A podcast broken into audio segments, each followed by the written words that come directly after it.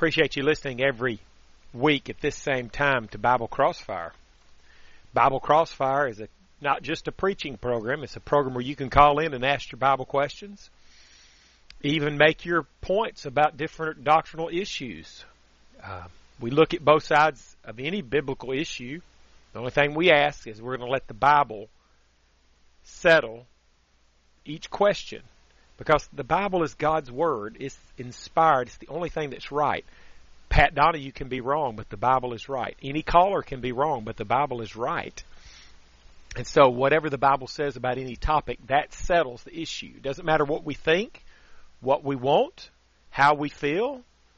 None of that makes a bit of difference because that would be uh, usurping authority over God if we thought that it did. It's the Bible that makes all the difference. Whatever it says, it's 100%. All the evidence comes from the Bible.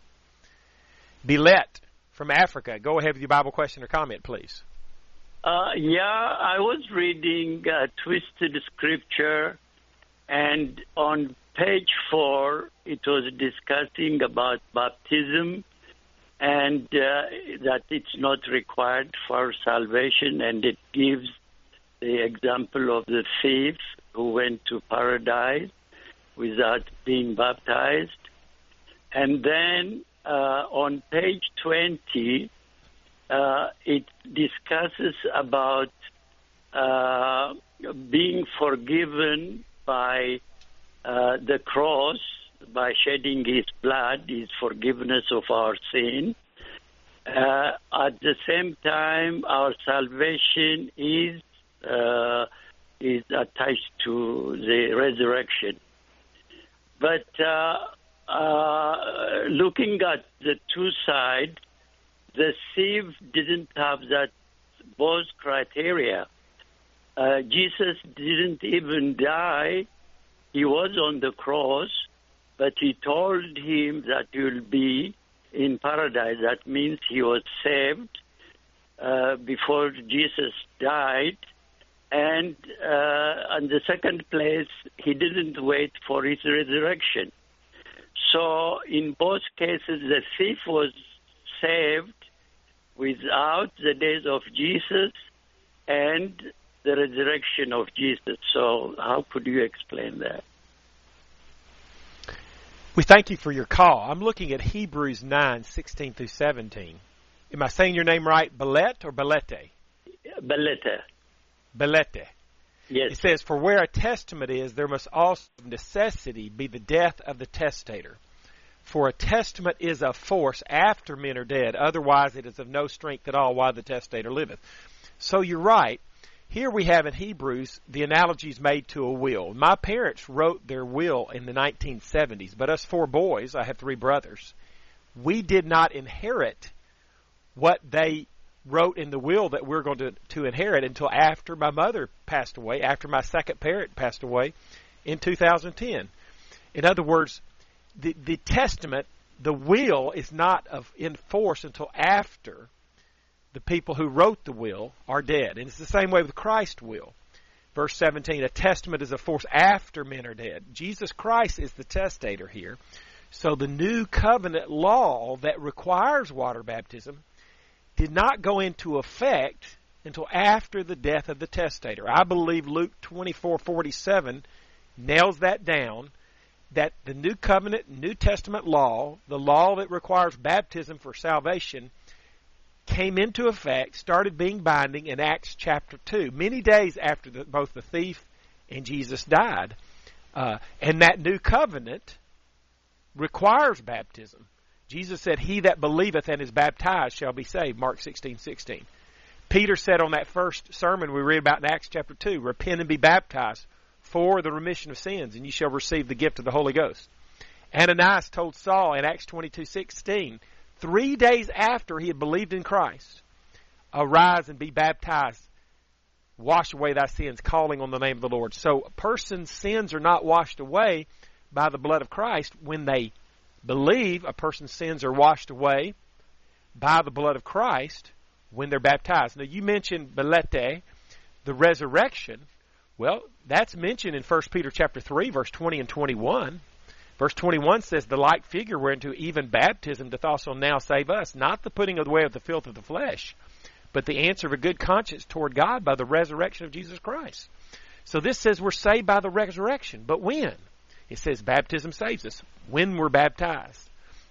God would not say baptism saves us if you didn't have to do it to be saved. He's saying that that that of course the death, the resurrection of Christ, these are the things that are the earning basis for our salvation, but baptism is a condition, just like belief and repentance we have to meet in order to be saved by the death of Christ. Belete, do you have anything you'd like to add to that? Uh, well, yeah, my question, my real question is the thief. The thief was saved. He went to paradise even before Jesus died. He was Jesus was on the cross. To be saved, Jesus has to die, is it not? But Jesus didn't die when he told the thief that he will be in paradise. That means the way I understand is the thief was saved before Jesus died. He was on the cross, but he didn't die when he told him he's going to paradise. Uh, and the same way, he didn't wait for his resurrection. Three days he's already went to paradise. So that means the thief didn't wait for the days of Jesus or the resurrection of Jesus. In in both cases, that criteria doesn't apply to the thief. That's Let I'm gonna, I'm gonna, I'm gonna, I'm gonna hang up with you right now, and I'm gonna respond. Can you listen to the program and just listen to me respond on the program? Yes, yes, sir. Yes, sir. Yes, okay. Sir. All right. Thanks for your good call. Okay, Belete. So the Bible says in Hebrews 9:22, without the shedding of blood there is no remission. But it doesn't say until the shedding of blood there's no remission. Jesus' death is what pays for the sins of all of mankind for all time. And if you look at Romans chapter 3 verses 23 through 26, you see that people were actually forgiven in Old Testament times, like David, for example. David committed adultery with Bathsheba, then had her husband murdered to try to cover it up. When Nathan the prophet confronted David, David repented and he, and he was forgiven. How was he forgiven? Based upon the death of Christ that was to come later. All of the Old Testament saints were forgiven if they were faithful and met the required conditions based upon the death of Christ that was to come later. You can read in Leviticus 4, chapter 4 and 5 about all kinds of people being forgiven. How were they forgiven? based upon the death of Christ that was come later. Just like now, he that believeth and is baptized shall be saved. We're saved from their, our sins. We're saved, we're forgiven of our sins based upon the death of the Christ that happened about 2,000 years ago. And so it, it's not that you have to wait until the death of Christ to be saved. Old Testament saints were saved, but they had, they were saved based upon the death of Christ that was to, to come later. As a matter of fact, the passage we read while ago in Hebrews chapter 9, uh, relating to the thief on the cross, verse 15 says, For this cause he is the mediator of the New Testament, that by means of death, for the redemption of the transgressions that were under the first testament, they which are called might receive the promise of eternal inheritance. And so Jesus' death paid for the sins of the people who were forgiven during the First Testament, the Old Testament. If you have a Bible question or comment, give us a call at 877-655-6755. 877-655-6755.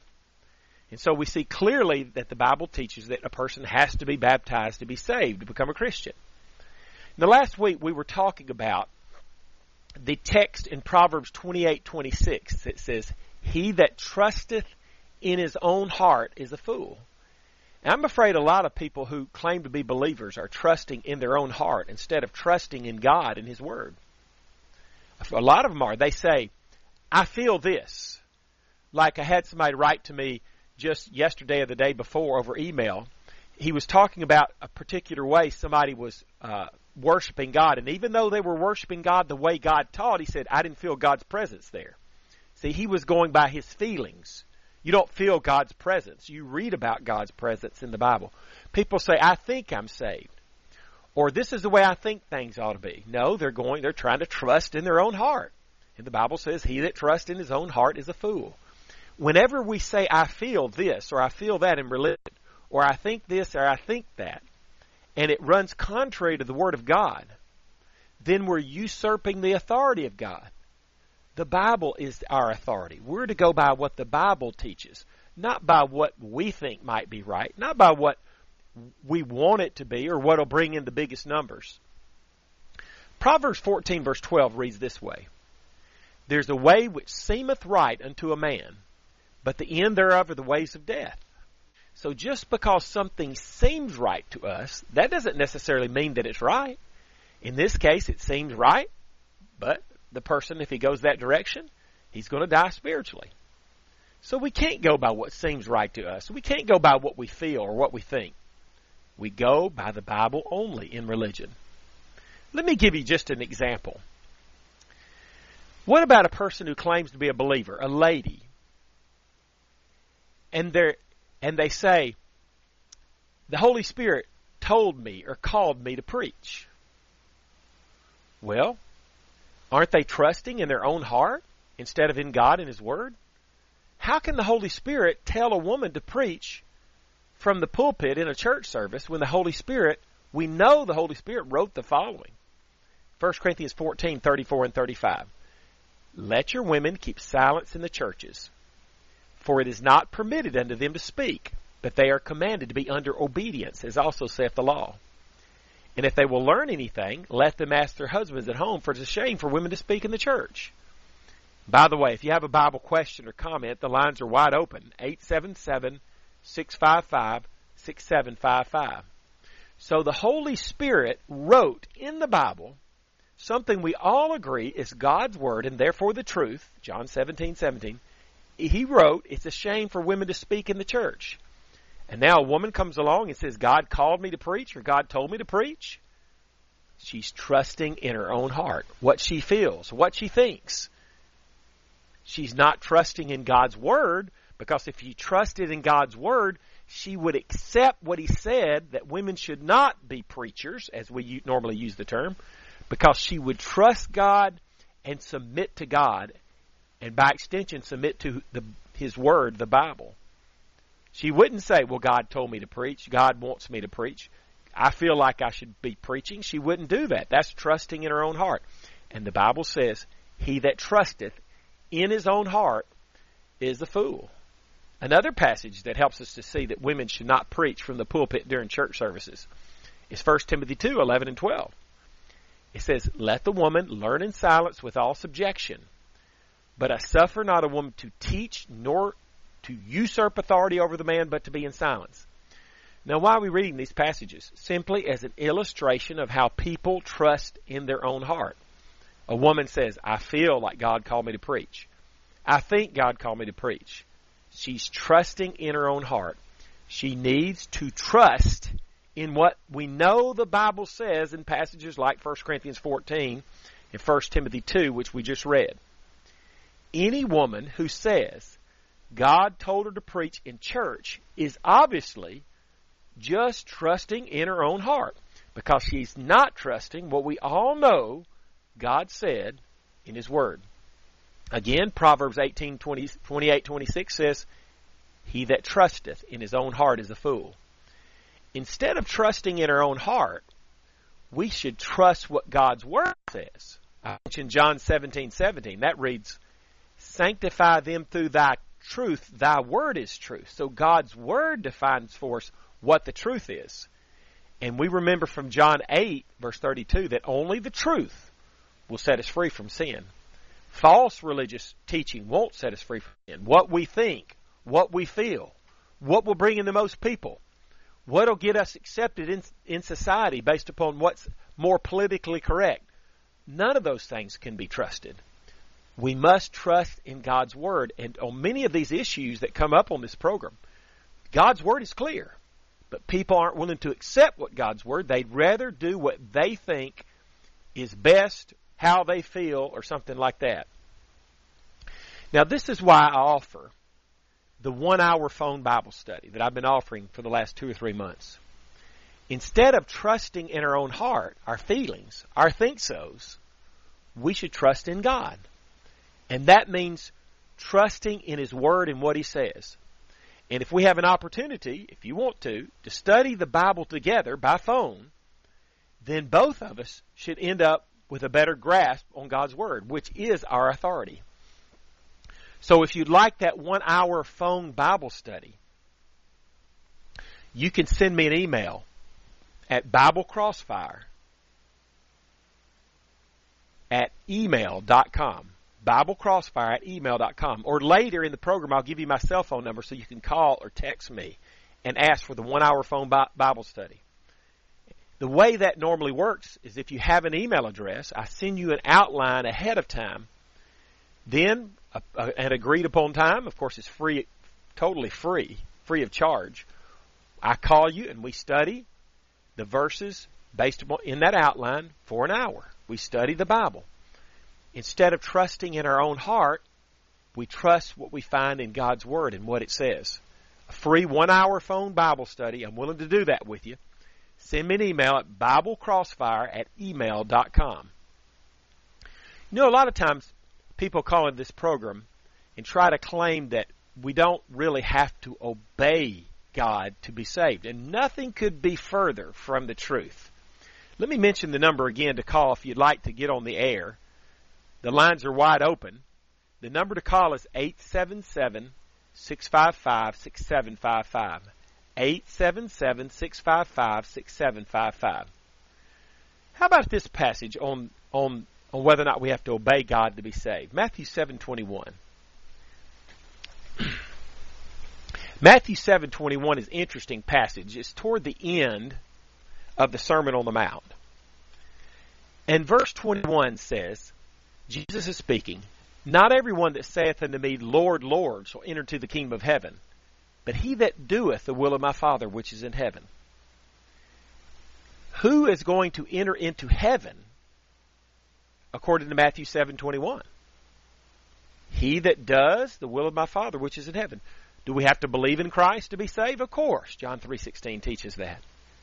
But belief all by itself if it's not conjoined with obedience won't do us any good. This passage, Matthew 7:21 says, "The one that's going to enter to heaven is he that does the will of the Father which is in heaven." How about Hebrews chapter 5 verse 9?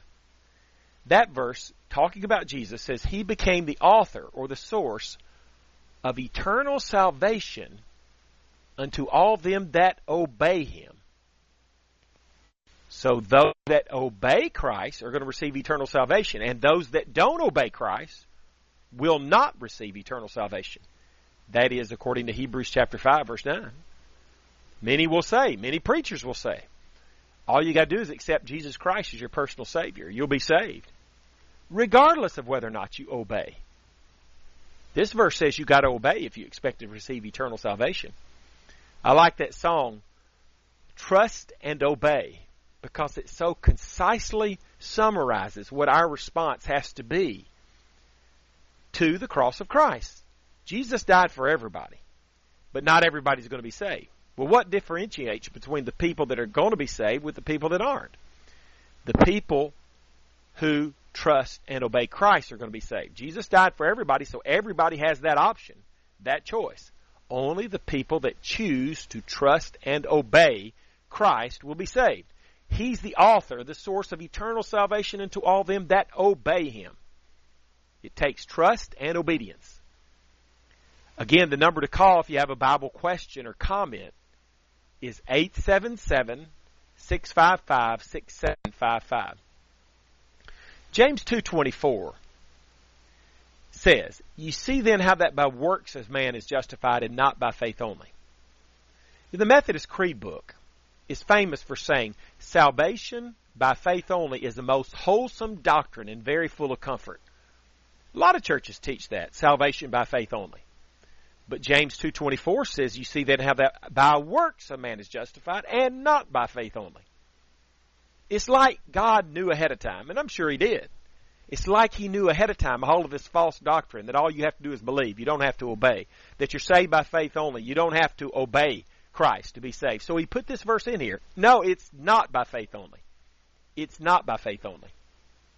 The first part of chapter 1 Peter chapter 1 verse 22 says, "Seeing that ye have purified your souls in obeying the truth." So we cannot purify our souls. Our souls cannot be purified unless we obey the truth. It takes more than belief. It takes more than think so's. We have to actually obey the truth in order to have our souls purified by the blood of Christ. Can't be done without the blood of Christ. Christ has to die for you to be saved from your sins. But he, he dies for everybody. Not everybody's going to be saved. Again, what's the difference? Those who trust and obey are going to be saved. Those who don't believe or those who believe and don't obey, they're not going to be saved. Jesus said, He that believeth and is baptized shall be saved. So it, Mark sixteen sixteen. So it takes more than just belief. It takes belief and obedience. George from Mississippi, go ahead with your Bible question or comment, please. It takes more than yes. Uh, just you may need to turn your radio down so you won't get mixed up. All right.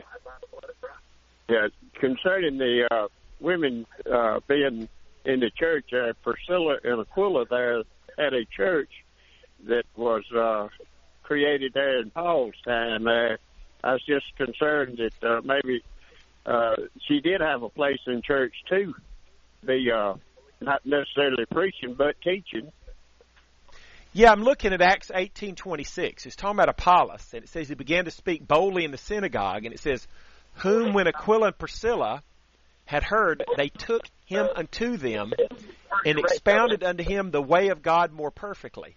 So do you see how Aquila and Priscilla, Priscilla was the female there, they took uh-huh. Apollos aside privately and taught him the Word of God. Now, I hope if you if you will make sure your your radio's turned off, George, because it's just going to give feedback and mess everything up.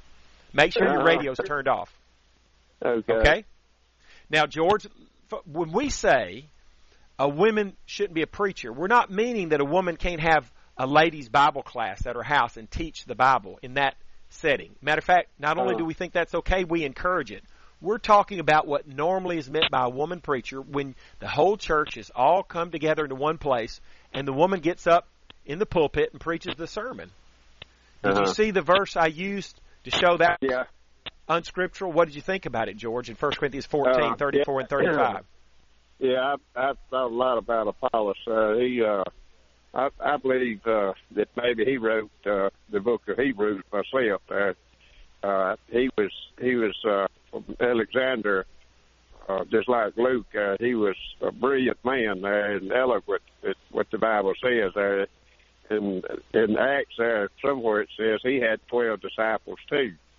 Uh, and yeah, I think that uh, uh, it Priscilla and Aquila did have a church in their home. Uh, I don't know that uh, she preached in the pulpit or nothing, but I know she had an active voice in that church. Well, uh, George, you said there. You, you don't know that she if she preached from the pulpit or not. Let me read you this no, passage no, again. No, no, I don't. I, that's what I say. I, I know, know, but let me read you it. this passage again. Let me read you this passage. Here's 1 Corinthians right. 14, 34 and 35. Let yeah. your women keep silence in the churches, for it is not permitted unto them to speak. That's verse 34. And then at the end of verse 35, it says it's a shame for women to speak in the church. Doesn't that make it clear that Priscilla did not preach the sermon when they met together for church services in their home? Well, uh, I, I, I don't know that. I think women do have a part. Do you, do, is it your belief that they should not even pray, uh, take a part in prayer in the church either? I'm gonna have to let you go. I got to go off there. Thanks for your call, George. Yeah, women are not to speak in the church. That's made clear by this passage. And so those who are claiming that women can preach in the church, they're just not following the Bible. They're trusting in their own heart. Now let me mention again that one hour phone Bible study. It's free of charge. If you're interested in the one hour phone Bible study, I'll call you sometime when it's convenient for you, free of charge, and study the Bible for one hour. The number, my number, my cell number is 256 682 9753. You call me after the program or text me and ask for the one hour phone Bible study, and we'll do that sometime when it's convenient for you. The number again is 256 682 9753 if you want to have the one hour phone Bible study.